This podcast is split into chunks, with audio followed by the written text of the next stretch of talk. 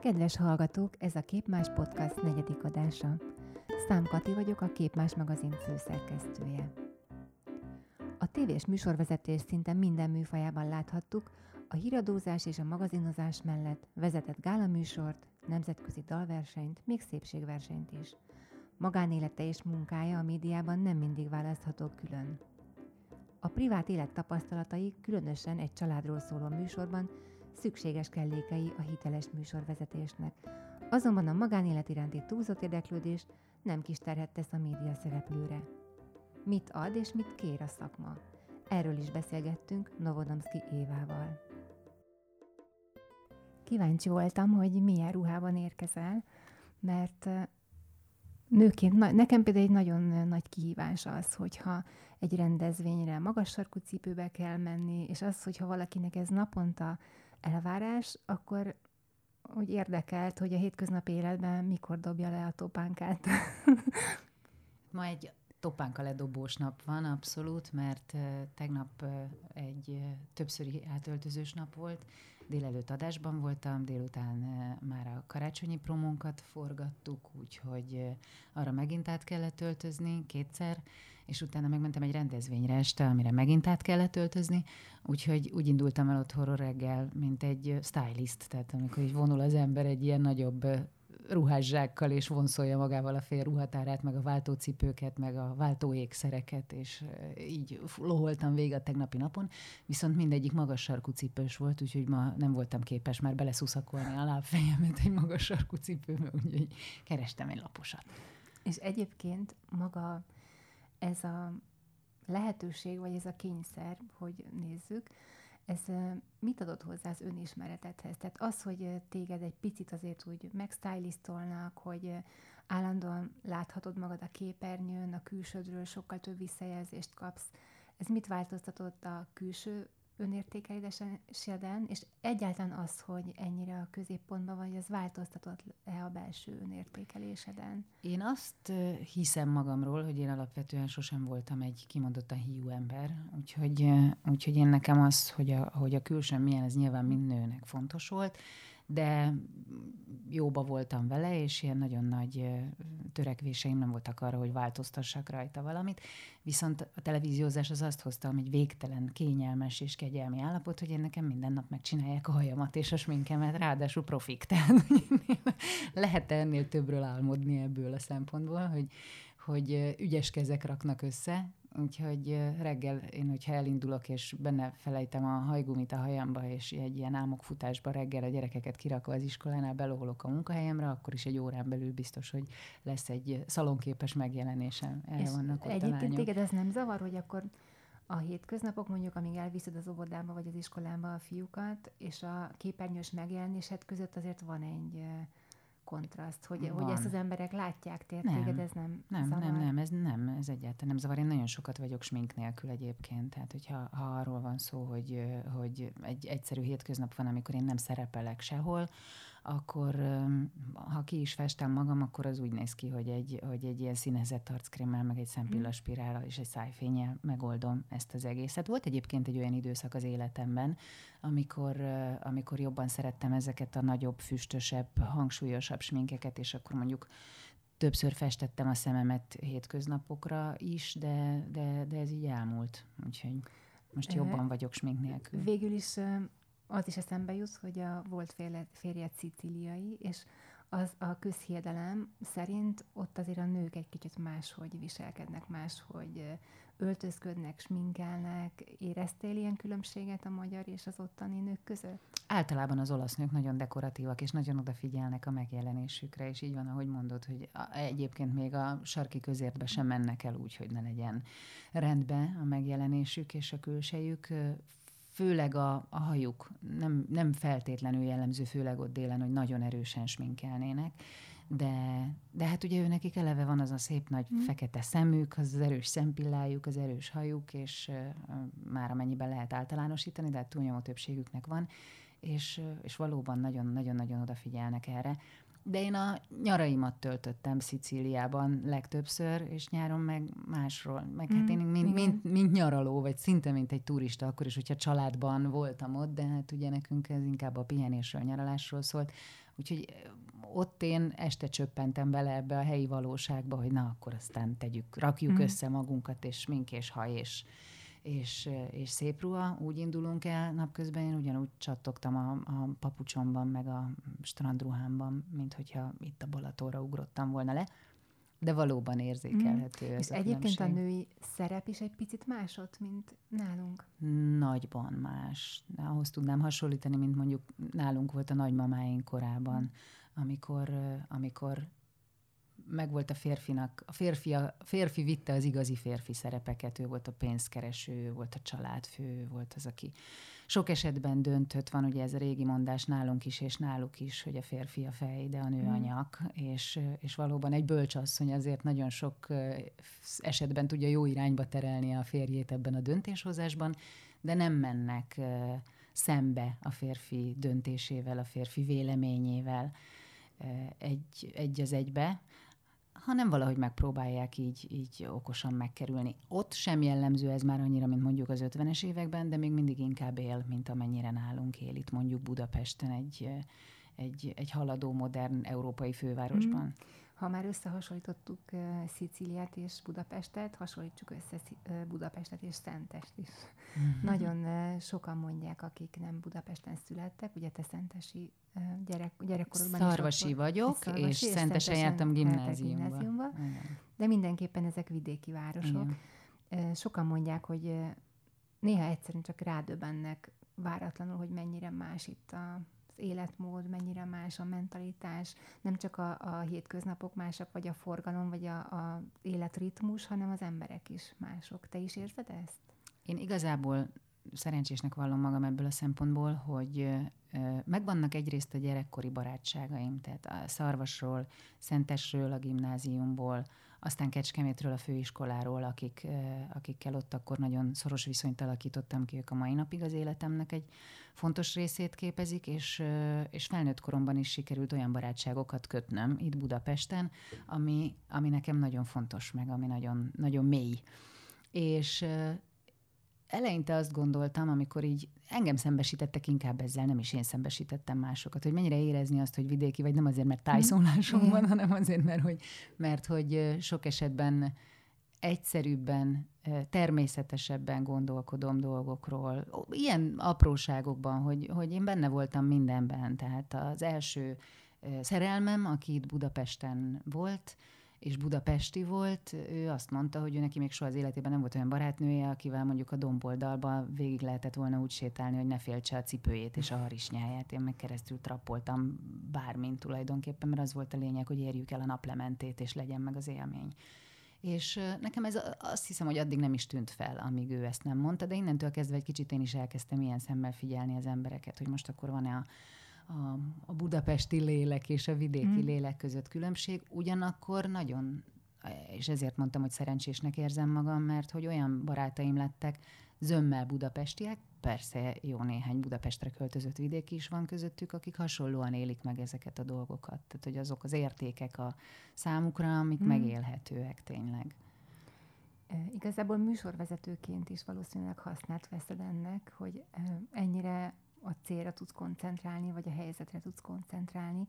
Azt rosszul gondolom egyébként, hogy talán a mostani munkádban az a legnagyobb kihívás, hogy meg tud őrizni a kíváncsiságodat, vagy a figyelmet, nem is a nézők figyelmét, hanem a saját érdeklődésedet, hiszen minden nap, vagy nem tudom milyen rendszerességgel van felvételetek, belecsöppensz több olyan történetbe, helyzetbe, ami azért egy idő után már fásultá teheti az embert, hiszen akár tragédiákkal, akár nagy örömökkel, akár nagyon tehetséges emberekkel, vagy jó kezdeményezésekkel sorozatban találkozol. Ami az érdekessége, igen, ugyanaz a, az a nehézsége is, pontosan ez, hogy gyakorlatilag 5-6, esetleg 7 percünk van egy-egy témára, abban igyekszünk valamennyire mélyre menni, amennyire mélyre lehet menni, de fenntartva még a néző érdeklődését is mindent nem is tudunk. Az időhiányában mm. sem, meg kicsit taktikai okokból sem lehet mindent kipipálni, tehát hogy igenis maradjon még abban a témában, ami miatt máskor is lehet róla beszélgetni, mm. ami miatt kedvük van utána nézni, ami miatt ők maguk is utána mennek,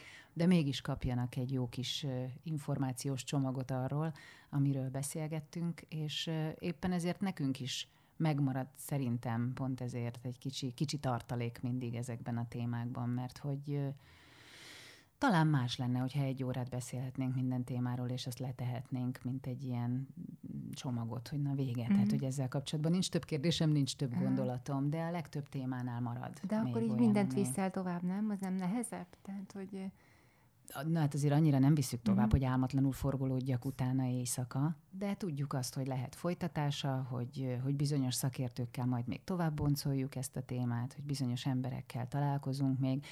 Az a nehezebb része, vagy az volt a nehezebb része az elején, amikor én magazinozni kezdtem, hogy, hogy tényleg az egyikbe bele ülsz lelkileg mm. tulajdonképpen, és két perc múlva az a vendég már nincs ott, és egy teljesen új szereplő, igen, ül a helyén, és egy egészen más témára kell fejben, szívben, lélekben áthangolódni.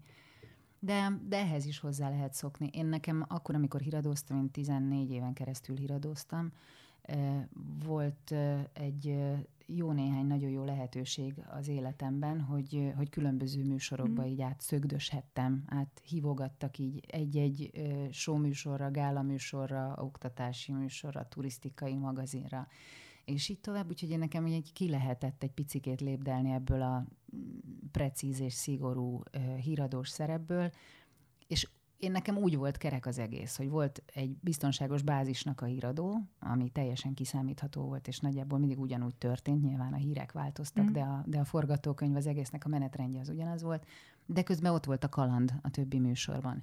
És a magazin műsorban pont ez a jó, a családbarát magazinban, meg az ő, az ő sokszínűségével különösen ez a jó, vagy annak idején, amikor a Balatoni nyárban, vagy amikor én magazinozni kezdtem a te a délután vagy hat órai, te a két címen is futott, két különböző évadban a műsor.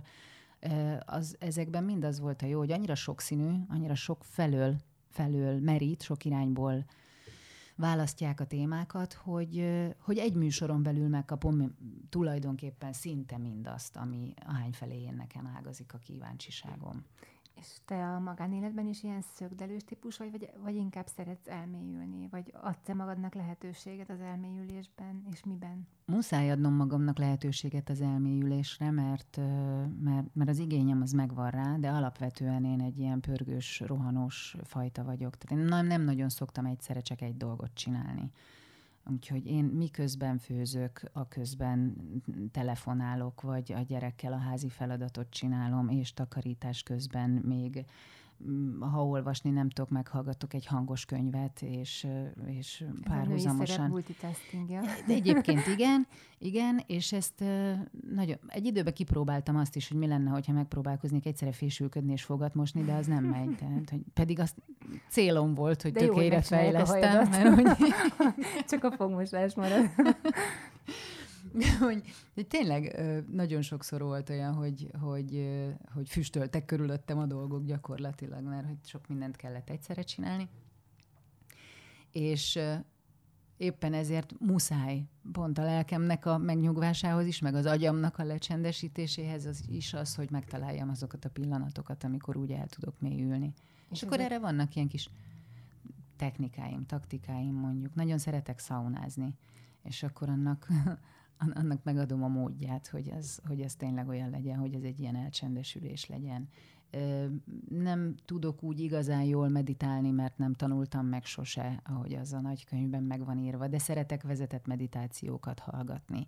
Szeretek úgy akár mesemeditációkat, amik a gyerekeknek szólnak is hallgatni, hogy, hogy, hogy legyen csend, és akkor az, az úgy, és akkor csak befelé figyelek van olyan, hogy, hogy vezetem az autót mondjuk, és akkor nyilván az ember figyel a vezetésre, de direkt mindent lecsendesítek, lekapcsolok, hogy, hogy egy kicsit így a gondolataimmal magamra tudjak maradni. Úgyhogy próbálom megtalálni ezeket, és ami pedig az egésznek az alapja, vagy ami az első ilyen volt, ez gyerekkoromot műveltem, hogy mikor így összeszaladtak a dolgok körülöttem, akkor lementem a köröspartra, és ott addig ültem, amíg fel nem töltöttem. De azt vettem észre, hogy egyszer csak minden probléma megoldódik, attól, hogy ülök, és szarvason a holdkörösnek a partján leülök az egyik oldalon, másik oldalt, meg ott vannak ezek a hatalmas duci törzsű mocsárciprusok, ami önmagában is egy szép látvány, és akkor ott csendesen, ott éppen csak fodrozódik egy kicsit a, a víznek a teteje, zöld minden, ami ugye eleve egy megnyugtató szín, ott van a víz illata, a vizet imádom, és, és,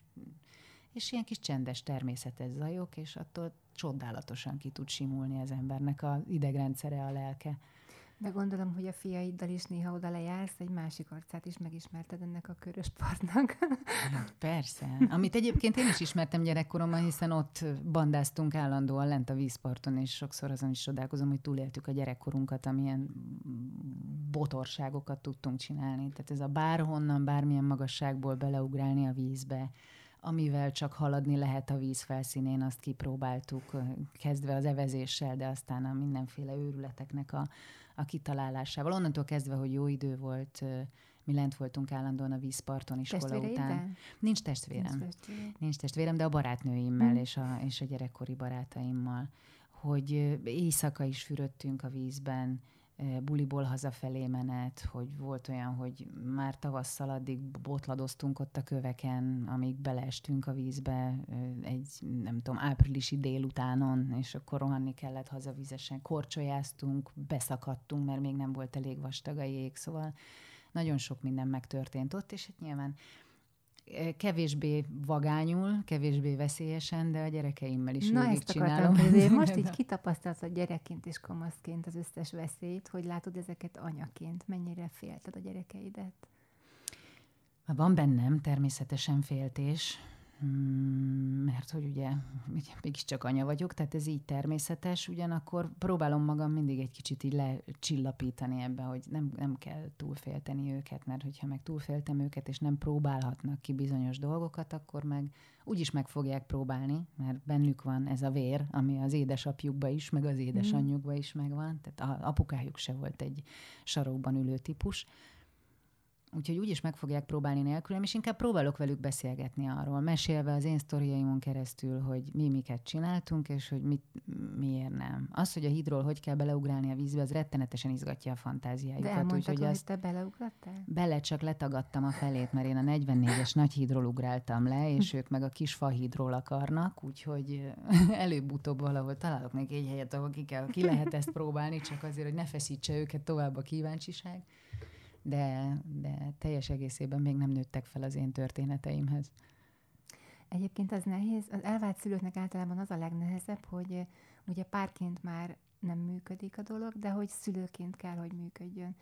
Azt ti hogy oldjátok meg, hogy az apa szerep, az apa kép, az ne sérüljön a családban, és hogy a fiúknak ez mindig megmaradhasson? Mi ezt nagyon furcsán oldjuk meg, vagy szokatlanul. Nem furcsa, nem tudom, hogy jó lenne ez mindenkinek, ami, ami eddig még bevált receptünk, aztán reméljük, hogy tartani is tudja ez magát. Hivatalosan nem váltunk el.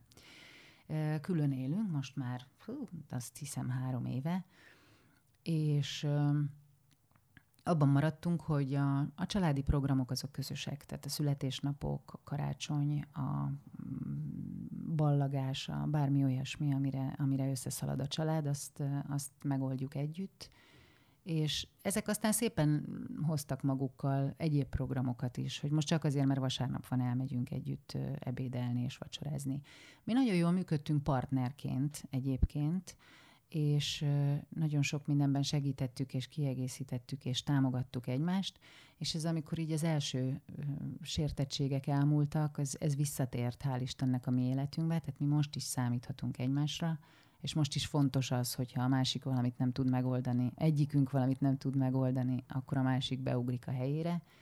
Úgyhogy azt merem mondani, hogy, hogy családként működünk, mi, mi férfinői kapcsolatunkban mm. hasaltunk el. Igen.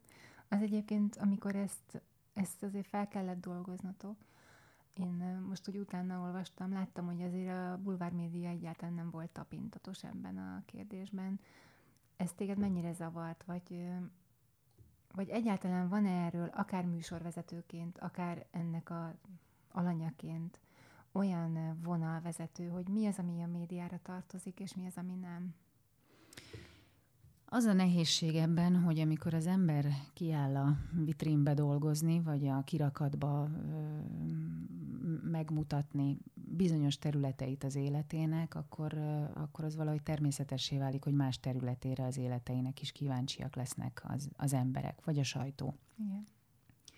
És vagy valóban meg tudjuk húzni azt a határt, hogy innentől kezdve aztán szigorúan nem engedünk be senkit semmilyen körülmények között, vagy, vagy egy picikét elkezdünk belecsúszni, vagy hát nyilván arra is látunk példákat, hogy valaki meg teljesen a, a kamerák vagy az újságírók tollának keresztüzében éli a, éli a magánéletét is.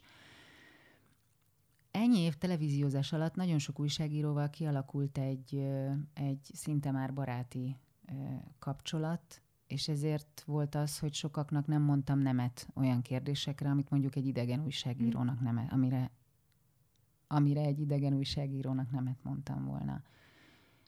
De nem ők voltak azok egyébként, akik kíméletlenek voltak, sőt, én még azt mondanám, hogy egyébként ennél mások sokkal nagyobbat kaptak. Tehát én egész jól mm. megúsztam. Ezt, hát igen, mondjuk neked vannak sztoriaid, mivel ott dolgozol. De azért valószínű azért voltál ennyire erősebben, mert voltak tapasztalataid.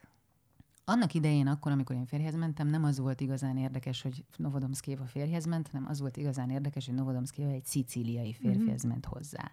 És az első hideget, meleget akkor kaptam, hogy Bibi nem volt jó neki egy magyar pasi, mm. meg ilyen messzire kellett menni, meg ez, ez így, meg úgy, meg ebből se lesz semmi, meg és így tovább. És gyakorlatilag akkor tudható volt, hogy ha ez nem sikerül, akkor, akkor megint ezen a ponton mm. fognak ütni, hogy mert kellett neki a külföldi, meg kellett neki az ilyen, mert kellett neki az olyan. Én nem is magamat féltettem, meg nem is magunkat féltettem ebben az egészben. Nekünk volt már akkor Szalvóval egy egyességünk gyakorlatilag a nulladik kilométer kőtől, hogy egymás nélkül mi nem nyilatkozunk erről a témáról. Nyilván nem ő volt az, akit elsődlegesen kérdeztek erről, bár próbálták őt is kérdezni. Neki erre meg volt a válasza, hogy nem ő az, aki a, a, az ismert szereplő, úgyhogy ha kérdésük van, akkor forduljanak a feleségéhez. Én nekem pedig meg volt a lehetőségem, hogy azzal ültem le erről beszélgetni igazából, akivel én akartam akivel meg nem akartam, annak meg, meg volt ez a lehetőség, hogy nélkülem is megírja ezeket a cikkeket természetesen, de mi a gyerekeket szerettük volna megkímélni ettől. És amikor én velem készült egy interjú erről a témáról, akkor az addig nem ment nyomdába, már hogyha ugye korrekt újságíróval valóban én beszélgettem, amíg azt a Szalvó is nem látta. Tehát mi nem kezdtünk el ö, sarat és köveket dobálni egymásra, hanem, hanem igyekeztünk ezt együtt kommunikálni. Azt túlzásnak éreztük volna, hogy most kiadunk egy közleményt, vagy teljesen elzárkózunk. Tehát ha mi megmutattuk az esküvőnket, megmutattuk a gyerekeinket, akkor, akkor nyilván nincs olyan, hogy azt mondjuk, hogy egy árva szót se szólunk arról, hogy, hogy szétmentünk, de, de nem akartuk ezt túl hangosan kommunikálni.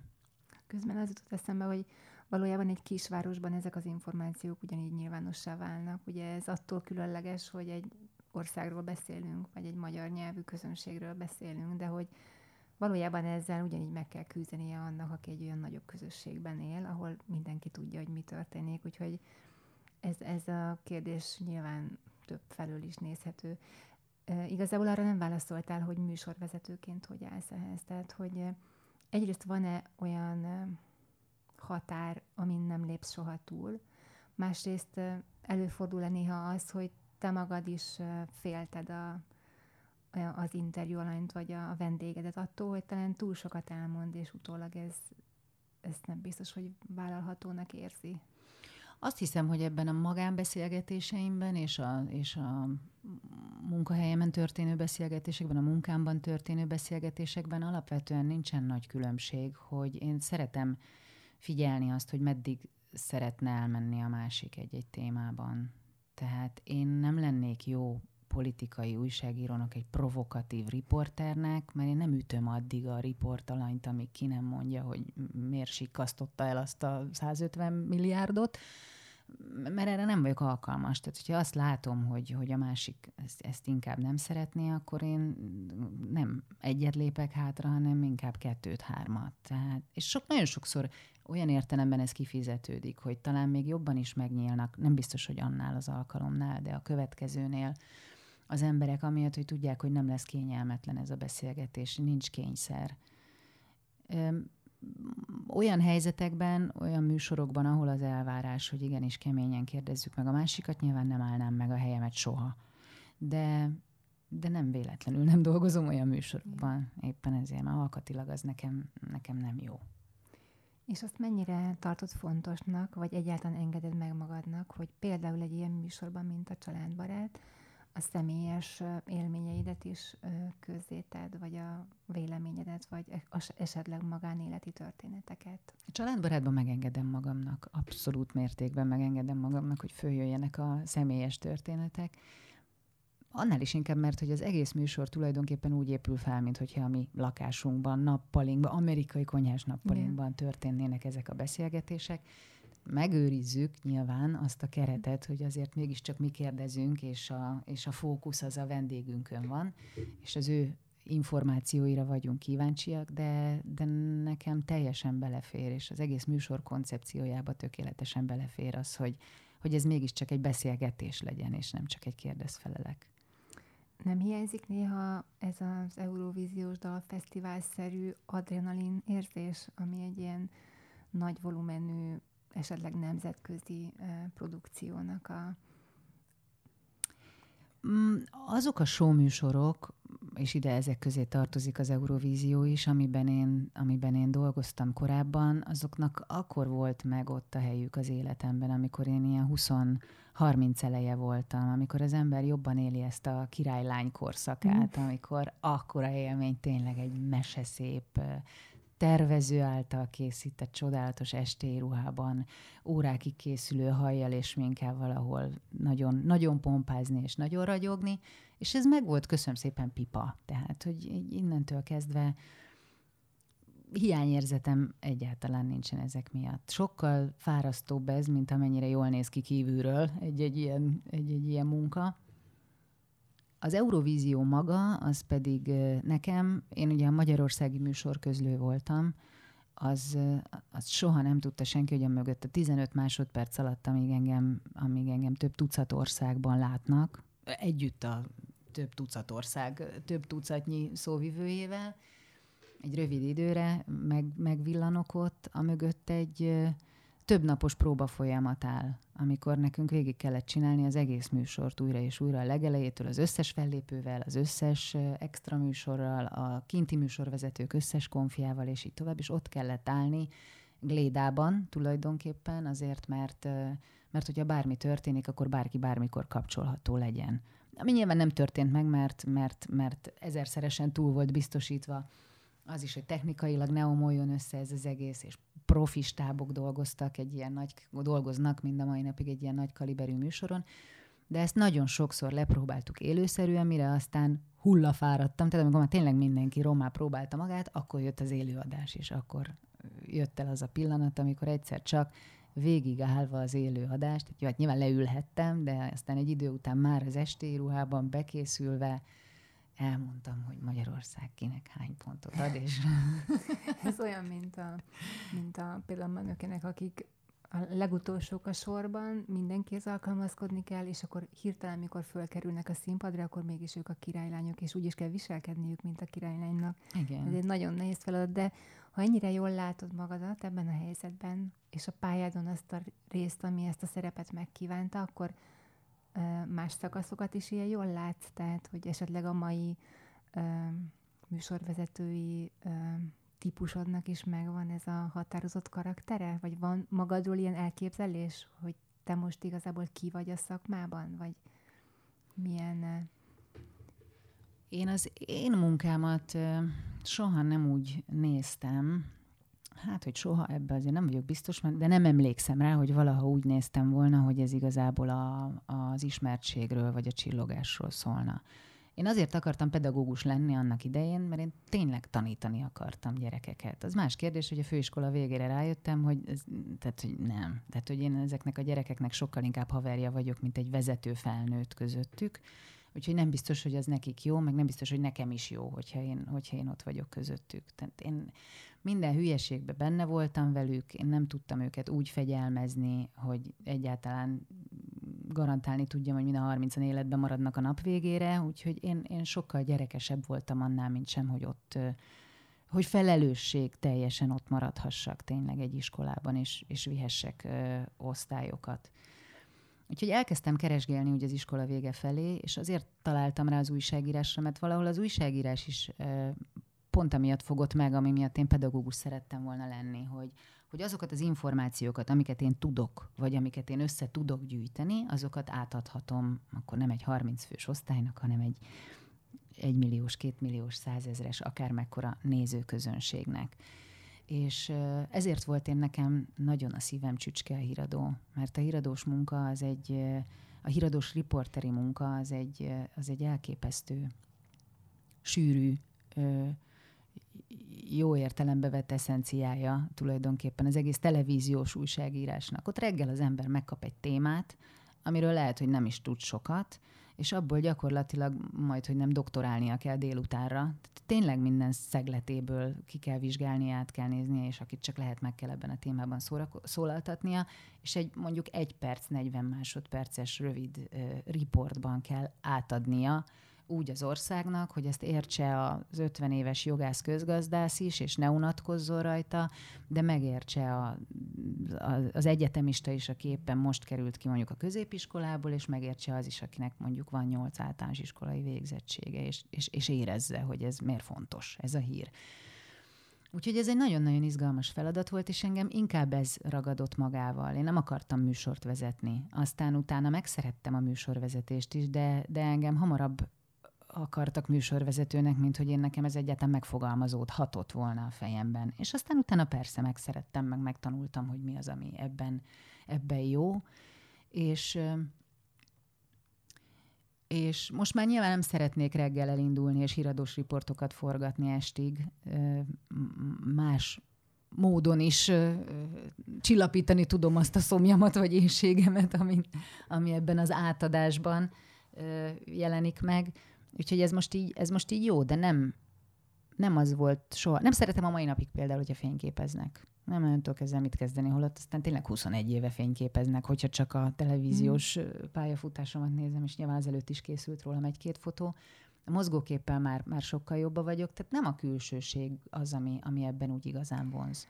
Én nagyon megértem, amit mondasz, mert én is tanár vagyok, és aztán végül is én is valahol a, az újságírásnál kötöttem ki, de az nem nehéz néha, hogy azért valahol mégiscsak jól megfogalmaztad, hogy továbbra is egy picit ez a edukálás, ez fontos az életünkben, és nehéz ezt a tanári attitűdöt sokszor háttérbe szorítani.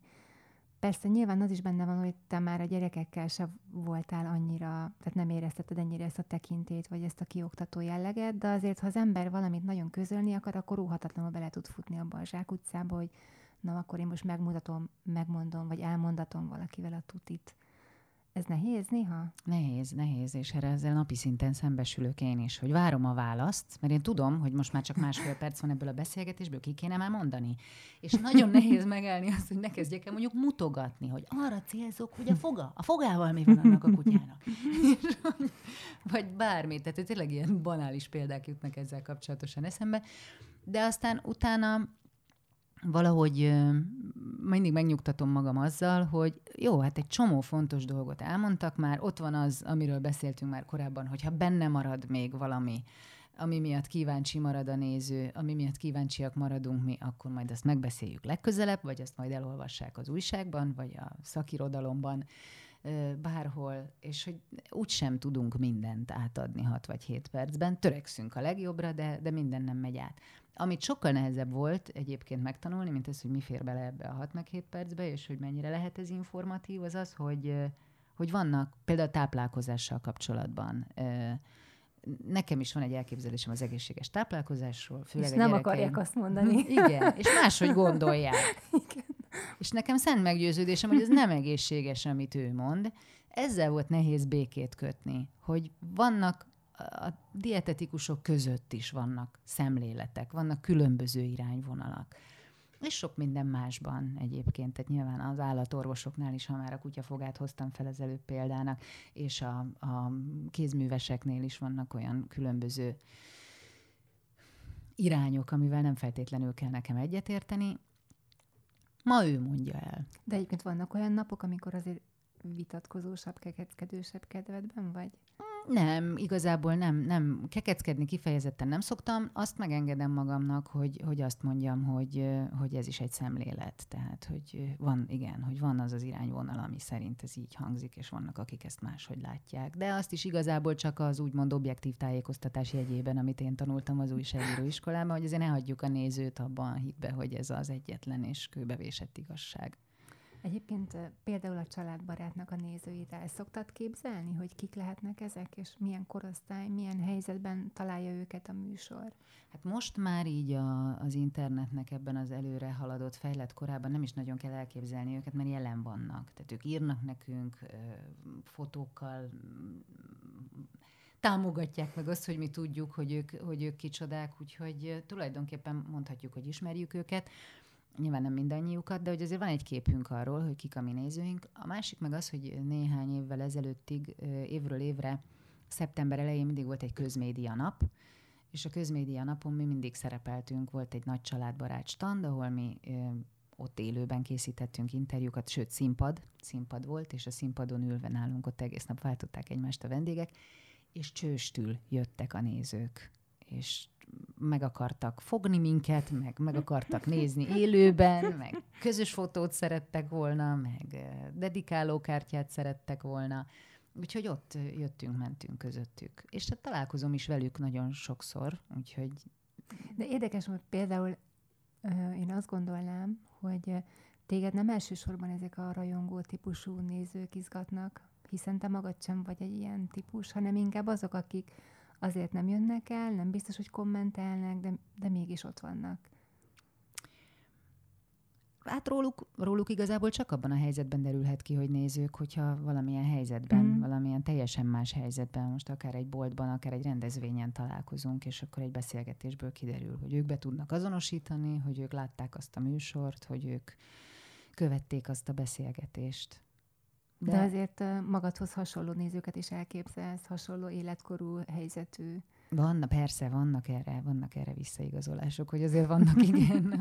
Mindenféle. Hát nyilván az, abból adódóan, hogy ez egy délelőtti magazinműsor, hétköznap délelőttönként megy élőben, főleg azok tudják nézni, legalábbis élő egyenesben, akik otthon vannak akkor. Na most ez egy nagyobb részük nyugdíjas, mm, vagy kismamák, akinek éppen szabad napja van, és így tovább. De már az ismétlések, meg az, hogy most már a, a Facebookon is terjedünk, és az interneten is évek óta ismétlik az adást, ezért nyilván lehetővé teszi annak is, hogy megnézze a képen mondjuk délelőttönként. Én nem nagyon nézek tévét. Nem nagyon nézek tévét. Egyrészt én mindig is ebben a távirányító kezelési hierarchiában hátul voltam, tehát hogy még a macska is előttem volt éveken keresztül, mert a gyerekeké volt az elsődleges lehetőség, hogyha ők valamilyen mesét akartak nézni. Aztán mivel két fiam van, akkor nyilván ők találtak mondjuk egy foci meccset, amit az apukájuk, akkor ők hárman együtt, úgyhogy az már, ami engem esetleg érdekel, az úgy a háttérbe sorolódott, de nem is uh, hiányzott úgy Isten igazából. Lehet, hogy néha így elalvás előtt egy negyed filmet megnéztem, de, de aztán utána arról is leszoktam, mert nem szeretek tévére elaludni, úgyhogy... Az egyik fiat focizik, a másik meg hegedül. Igen nagyon különböző ágát választották így a, a külön óráknak. Ez könnyen eldölt? Vagy azért egy ideig próbáltak hasonlít, a kicsi hasonlítani a nagyobbra, vagy esetleg az apukára? Azért alakult ez így, mert ők maguk, mint személyiségek is nagyon különbözőek. Krisztiána, a nagyobb fiam, ő minden sportra született, kivéve a foci. De hát, mint fiú, ugye ő is általános iskolába elkezdett focizni, és aztán utána látszott rajta is szabad szemmel, hogy rettenetesen unatkozik a pályán. Mi apukájával nem tudtunk hova bújni, hogy ne lássa a gyerek, amikor meccse van, hogy mennyire nevetünk azon, hogy mindenki küzd a labdáért, ő megkergeti a pillangókat valahol a hátsó sorban. Ez őt egyáltalán nem fogta meg. És akkor melyik a pillangókergető sport? Nincs olyan, de igazából még nem találtuk meg. De mondjuk, amikor elkezdett kajakozni, akkor őket, őt pillanatok alatt a versenykajakba ültették be, mert annyira gyorsan megtanulta. Amikor, de ez neki csak nyári. Tehát ő szarvason, neki nyáron mindig van kajaktábor, ott ezt ő kiéli, és kész. A kosárlabdát és a kézilabdát szereti, és, és ez, ez az ő sportja, de hogy őt, ő sose gondolta olyan komolyan, mint a Márko. A Márko az a fejébe vette egész pici korában, a kicsi, hogy ő viszont futbalista akar lenni. Tehát ő ott is focizik, ahol nem lehet, hogy ő neki minden nap kell még mindig könyörögnöm, hogy azonnal tegye ki a focilabdát, és ne hozza be még egyszer, és bent a szobában nem focizunk és menjek ki vele az udvarra, és elképesztő kapu, és bóják, és mindenféle arzenája van, amivel, amivel ő ott cselezget, és edz akár egyedül is, és dupla edzés után képes még otthon focizni, mert, mert hogy ő nagyon szereti. Krisztiánonál a zene volt az, mind a kettő nagyon muzikális, hát ezt valószínűleg hozzák az olasz genetikából, és Krisztiánonál a zene volt az, ami, ami igazán beágyazódott, és a hegedű neki úgy jött, hogy elmentünk a zeneiskolába, hogy válasszunk hangszert, és a zeneiskolának az igazgatónője, a Szentendrei Zeneiskolának az igazgatónője, Zakar Katalin, mutatta meg a gyereknek a legkisebb méretű hegedűt, ami az ő kicsi, kis rövid, akkor még rövid karjaihoz passzolt, és tulajdonképpen öt percben egy olyan mini órát és egy olyan sót rittyentett ott a Krisztiánónak, hogy miért is jó a hegedülés, hogy annak ellenére, hogy úgy mentünk be a zeneiskolába, hogy minden csak a hegedűt nem, ő is és én is ezzel a meggyőződéssel úgy jöttünk ki, hogy ő teljesen szerelmes volt, oda volt Kati néniért, a hegedűért, mindenért, a zeneiskoláért úgy, ahogy van, ő most azonnal hegedülni akar kezdeni, és még én is hegedülni akartam tanulni, olyan volt ez a tényleg 5-10 perces óra. És itt a, a, a, a ami miatt, ami miatt én ennek nagyon örültem, és nagyon örülök, hogy mind a mai napig most, hogy már középiskolás, még mindig ragaszkodik a hegedűhöz, és még mindig ragaszkodik a hegedű tanárnőjéhez, az az ő személyisége. Tehát, hogy olyan jó, amikor rátalálsz egy olyan pedagógusra, akire azért rá bízod rá szívesen a gyerekedet, mert tudod, hogy nem csak a tananyagot adja át, de hogy emberileg is egy olyan példa, ami, ami, aminek nagyon jó, hogyha a közelében van. A szülőknek egy nagyon nagy lehetősége az, hogy gyakorlatilag el tudnak merülni egy teljesen új világba, ami a gyereke számára fontos. Most mondtad itt az előbb, hogy szinte te is megtanultál volna legszívesebben hegedülni, de ha nem is tanultál meg hegedülni, mit nyitott ki például a zene, és például a foci világa a gyerekeiddel együtt? Hát a focival még mindig nem sikerült megbírkoznom, az az igazság, hogy még mindig nem tudok végignézni egy foci meccset, és nagyon sokszor kínlódok már azzal is, amikor a saját gyerekem játszik a pályán, és nézem, nézem, de ez csak elkalandozik a figyelmem. Soha életemben nem tudtam meccset nézni. Mindig sportoltam, én kosárlabdáztam egyébként nagyon sokáig, imádtam, de hogy én másokat nézzek, hogy kergetik a labdát, abban én nem találtam meg egyszerűen az élvezetet.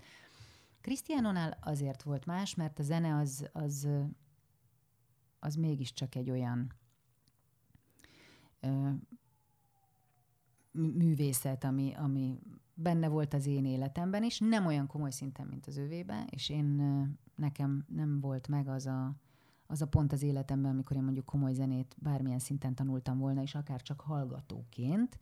Úgyhogy azt tulajdonképpen ő miatt kezdtem el így felnőtt fejjel, ő miatt hangolódtam rá a, a, vagy az ő tanulmányai miatt hangolódtam rá a komoly zenehallgatásra. Kicsit vele együtt, hogy azért nem már csak az legyen, hogy amikor ő kap egy kottát, akkor tudja, hogy akkor azt kiszerezte, és hogyan kell. Nyilván tudták, megtanulják valahogy ezeknek a háttértörténetét, de hogy egy picit így egy kis zenetörténet. Egy kis műsort csináltál neki. Igen, úgyhogy ezért így igyekeztem így egy pár dolognak utána nézni, hogy ő neki segítsek ebben, de igazából nagyon rám fért, hogy ezeknek én is utána nézzek.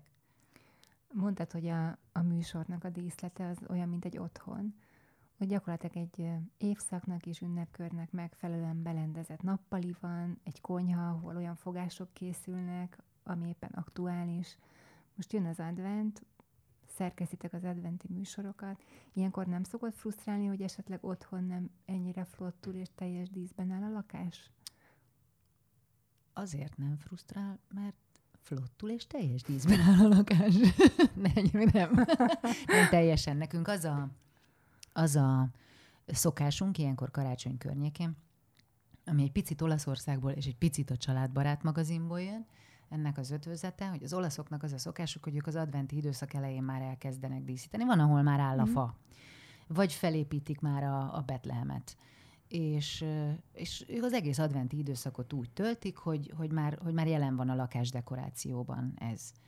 És egyszer a Családbarát magazinban kaptam én egy ötletet, amit egy icipicit továbbfejlesztettem, de valójában az egyik vendégünktől jött az ötlet, hogy nem adventi kalendárium kell a gyerekeknek minden napra egy kocka csokival, hanem azt csináljuk, hogy minden nap elrejtek egy-egy karácsonyfa díszt mind a két gyereknek, valami pici ajándékkal. Lehet egy csokival, lehet, hogy egy radírral, lehet, hogy egy nem tudom, kis autóval, korosztálytól függően nekik a lakásba, és akkor azt meg kell advent első napjától kezdődően minden nap, azt meg kell keresni, és aztán utána a díszt oda rakják fel, ahova ők akarják. És így elkezdődik az adventi díszítés tulajdonképpen. Most már csak az érdekel, hogy melyik az a karácsonyfa, ami kibírja ezt a hat hetet, vagy nem tudom, öt hetet. Nálunk kint van a teraszon a karácsonyfa gyökeres. és mindössze két órát tölt benne a házban, tényleg karácsonykor a fűtődben, úgyhogy kint van a teraszajtó előtt, és, és ott, ott éldegél kint és, és aztán megpróbáljuk kiültetni. Nem mindegyik élte túl egyébként, de nagyjából megvannak a korábbi évek karácsonyfái kint az utcán ott előttünk. És, és aztán az a szalvónak volt a mániája, mert ő nagyon szereti a bonzájokat, csak azokat sem mindig sikerült életben tartanunk, hogy bonzáj formára vághatja a, a volt karácsonyfáinkat. Úgyhogy teljesen új funkciót kapnak tulajdonképpen, és az utcát díszítik így. Na és hát ettől ez a díszített lakás azért nem úgy néz ki, mint hogy igazából ki kellene nézni egy díszített lakásnak, hiszen két kisgyerek, mondjuk Krisztiána most már középiskolás, de amikor ez az egész elkezdődött, akkor a Márkó volt mondjuk két-három éves, és Krisztiánó meg nyolc mondjuk, és hát az ő ízlésüknek, meg az érdeklődésüknek megfelelően aztán mindenhova felakasztották ezeket a díszeket, amiket megtaláltak, nem csak a fára, hanem a függönykarnisra, a kilincsre és a szekrényfogantyúra. És ami nagyon útba volt, annak próbáltam egy civilizáltabb helyet találni, de hogy nálunk ezért az adventi időszakban van díszítés, de nem úgy, ahogy azt egy, egy lakberendező megtervezné, hanem ahogy azt a gyerekeknek az ízlése dobja. És aztán utána minél jobban közeledünk a karácsonyhoz, annál jobban próbálom azért úgy átrendezni, hogy ki is nézzen valahogy ez az egész dolog. Tényleg mégis legyen benne valami, valami ünnepi, nem csak, ez a, nem csak ez a cuki, ami mondjuk csak az én szívemnek kedves, hogy ők hogy rakták fel. És egyébként a, az ünneplés, vagy a közvetlen ünnepi, például sütés, főzés, az jelentős nagy szülői segítséggel zajlik, vagy pedig egy ilyen közös, vagy minden a te dolgod? Volt már nekünk mindenféle karácsonyunk, emiatt a sok lakiság miatt, hogy a család egyik része itt, másik része ott, mi meg a harmadik helyszínen. De a legtöbb az, az úgy zajlott, hogy anyukámnál volt, voltunk, vagyunk karácsonykor, Szarvason, és anyukám és Hát az elmúlt évek, az utolsó években már nem, januárban ö, vesztettük el most évelején a nagymamámat, de nagyon sokáig aktív volt, és nagyon sokáig teljes erőbevetéssel ő is benne volt az összes családi főzőcskézésbe és a karácsonyiba is, és ö, inkább az anyu viszi el ezeket. Mi, mi a szalvóval hozzászoktunk tenni valamit, főleg ő, mert hogy ő, ő nagyon jól főz, úgyhogy ő azért valami olasz fogást, valamilyen szicíliai karácsonyi fogást minden évben produkál egyet, kettőt. Én sütésben borzalmas vagyok, tehát minden évben megpróbálok valamit, valamit sütni, vagy meg sem jelenek vele már szarvason, mert annyira rosszul sikerült, hogy inkább elsüllyeztem, vagy elviszem, de nem annak van a legnagyobb sikere a sütemények között. Anyu nagyon szeret sütni, úgyhogy ő, ő azért ebbe így oda teszi magát. Ő viszi tovább az ilyen családi, hagyományos recepteket a dédnagymamám hókifliével, meg kókuszos kockájával. És egyébként te emlékszel olyan karácsonyra, amiből az maradt meg neked, hogy na ezt én is szeretném a gyerekeimnek átadni? A gyerekkorodból emlékszel-e ilyenre? Hát tulajdonképpen mondhatjuk, hogy ilyenek voltak a gyerekkori karácsonyaim. És mi voltak be a legjobb, ami most így visszanézve a legfontosabbnak gondolsz? hogy együtt csináltunk nagyon sok mindent, hogy együtt díszítettük a fát, hogy együtt készülöttünk, már mondjuk a terítésnél egy kicsit én is beforoghattam, hát főzésnél nyilván nem. és hogy olyan, olyan szépek voltak a fények, szépek voltak a színek, tehát olyan meghitt, olyan, olyan csendes nyugis, de közben meg mégis vidám volt az egész. Egy szomorú karácsonyra emlékszem akkor, amikor a nagymamám azért volt szomorú, mert, mert, mert nagyon gyászolta még a nagypapámat nem sokkal. Nem sokkal, hát egy jó fél évvel a, a, a halála után nyilván az, az a karácsony, az, annak volt egy ilyen szívszorító része. De egyébként általában vidám mak voltak a karácsonyok, tehát ilyen kifejezetten nevetősek nálunk. Nagyon jó humorral vitt mindent az én családom. Mi nagyon korán elveszítettük a férfiakat. Én 11 éves voltam, amikor apukám meghalt, és annál fiatalabb, amikor a nagyapám. A dédnagyapámat meg nem is ismertem, és akkor ott voltunk négyen lányok egymásnak, nem együtt éltünk, de mert én anyukámmal laktam, és ott volt még a nagymamám és a dédnagymamám, de nagyon sokat voltunk együtt. A hétvégi ebédek azok mindig együtt zajlottak. Én nagyon sokszor aludtam a, a nagymamámnál, dédnagymamámnál. És egy ilyen szépen összezárt kis, kis elefánt csordát képeztünk mi, alakítottunk mi, és, és mindenkinek anyunak is, nagymamámnak is, dédnagymamámnak is valahogy ez automatikusan nagyon jól működött, hogy még akkor is, amikor probléma van, akkor is megtalálták megpróbálni azt, megpróbálták megtalálni azt, amit, ami ahogyan jól lehet kijönni ebből a helyzetből, és a humort.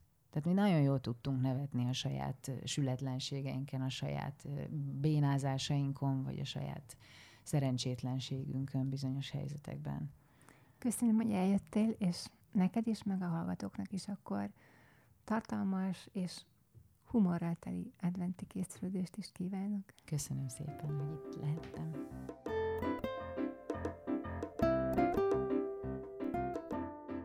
Kedves hallgatók, ez volt a Képmás Podcast negyedik adása. Műsorainkat megtalálják a népszerű podcast hallgató applikációkban, a képmás.hu podcast rovatában, a YouTube-on, Soundcloud-on, Spotify-on. Hallgassanak minket legközelebb is, várjuk Önöket!